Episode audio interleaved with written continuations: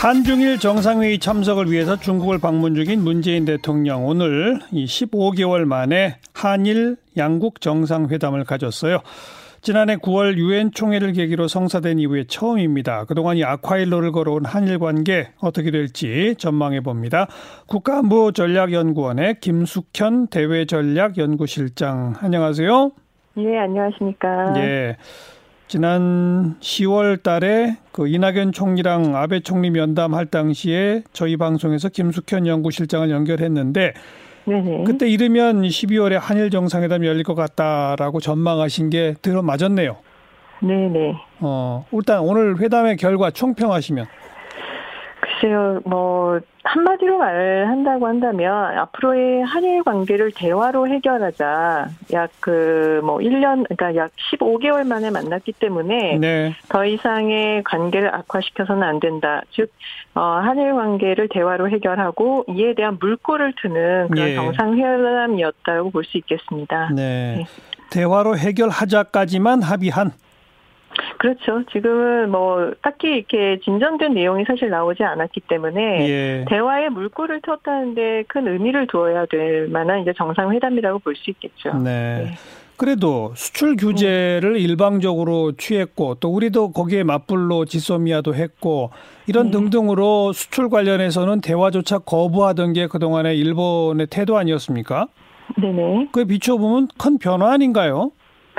그렇죠. 그 긍정적인 변화라고 할 수 있습니다. 다만 이제 그 우리가 먼저 이제 지소미아 연장을 3개월 그러니까 내년 3월까지긴 했습니다. 조건부 연장을 했고 예. 또 일본도 최근 그 수출 규제 품목의 일부를 그 예. 해제하는 그런 조치를 또 취하지 않았습니까? 그렇기 때문에 이렇게 한다라고 하는 것은 더 이상 이제 한일 관계를 악화하는 것을 좀 방지하자라는 예. 그런 차원이었고 예. 그것이 이제 양국 간의 어떤 실무 협의를 통해서 그러니까 좀 진전을 이루어온 그 결과로서 이루어진 정상회담이었다고 볼 수 있겠죠. 예. 네. 그래서 문재인 대통령이 수출 규제는 7월 1일 이전 수준으로 회복돼야 한다. 아베 총리는 네. 수출 당국 간 대화를 통해 문제를 풀자. 네. 그거죠. 그 당국 간 대화가 현재 진행되고 있는 국장급 대화 그건가요? 예, 맞습니다. 그 수출 규제는 사실상 이걸 쉽게 그 7월 1일 이전의 수준으로 당장을 이렇게 돌려놓기가 좀 어려운 부분이 있어요. 왜냐하면은 일본 측에서 이제 얘기했던 규제에 따른 일부의 조건을 이제 우리가 그러니까 일본 일본 기업들이 이걸 충족시켜야 되는 일종의 증거 같은 것들이 좀 이렇게 많이 쌓여져야 되거든요. 예, 예. 그렇기 때문에 이 부분에 대해서는 어느 정도 좀 시간이 필요한 그런 부분이라고 볼 수 있겠습니다. 네. 그리고 사실 이 수출 규제를 요 하나만 떼놓고 국장급 회담에서 모든 걸 결론낼 수 있는 주제는 아니잖아요. 그렇죠. 이게 다 수출 규제라든가 지소미아라든가 강제징용 문제가 다 이제 맞물려 있는데 그러니까요. 어떻게 보면은 이제 이게 가장 핵심적인 내용이 강제징용 문제부터 이제 촉발되었다라고 이렇게 볼 수가 있겠습니다. 예, 예. 하지만 이제 강제징용 문제가 아직 그 한일 양국 간에 있어서 합의점을 도출하지 못해 한 상태이기 때문에 예. 사실 수출 규제나 지소미아만으로는 그 해결되기 어려운 그런 부분이 있는데요. 네. 그렇기 때문에 이제 아무래도 강제징용 문제에 대해서 지금 문의상 안도 나와 있는 상황이고 그다음에 어느 정도 이제 접점을 찾으려고 양국 간에서 협의를 하고 있는 상황이기 때문에 좀 예. 긍정적인 음, 것도 어느 기대할 수 있지 않을까 이렇게 생각을 해봅니다. 오늘 뭐 청와대 대변인이 강제징용 네. 관련해서는 입장차를 확인했지만 대화를 통한 문제 해결 필요성에는 공감대를 이루었다 이렇게 밝혔는데 네. 근데 그 대화 채널이 지금 정해져 있는 게 아니지 않습니까? 아까 언급한 국장급 회담은 이른바 통상 관련 국장급 회담 아닌가요? 그렇죠. 그렇죠. 수출 규제는 사실 이게 일본에서는 경제 산업성에서 하는 거고 우리는 산업부에서 하는 거기 때문에 이것은 경제에서도 예, 예. 조치를 취하고 있고요. 그이 강, 강, 강제징용 관련된 회담 무슨 그 뭐 테이블이 마련된 게 없지 않습니까?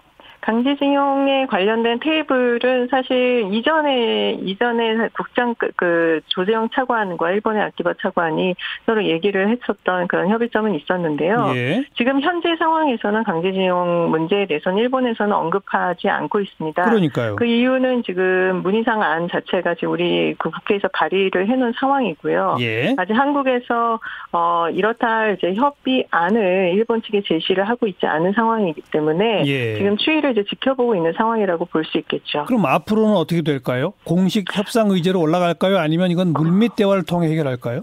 이거는 이제 그 공식적으로 저는 오픈이 돼야 된다라고 보는데요. 네. 왜냐하면은 이거는 사실 우리가 이제 주장하고 있는 피해자 중심이라든가 예. 그 다음에 사죄 부분이라든가 그 다음에 일본 정부가 들어오느냐, 일본 기업만 들어오느냐 여러 가지 다양한 문제가 있기 때문에 네, 네. 그 물밑 접촉을 해서 피해자들이 반발을 할 경우 지금 문희상 안- 안에 대해서도 피해자들이 수긍하지 않고 그렇죠. 청와대도 마찬가지로 이 안에 대해서 어, 불만을 갖고 있기 때문에 이 일단 은 한국 내에서 이게 어느 정도 어, 당사자가 만족할 수 있을 만한 예. 협의안을 먼저 도출해내는 것이 선제가 되어야 된다고 그렇게 볼 수 있겠죠. 음, 첩첩산중입니다. 아무래도 이 징용 같습니다. 징용 문제는 네.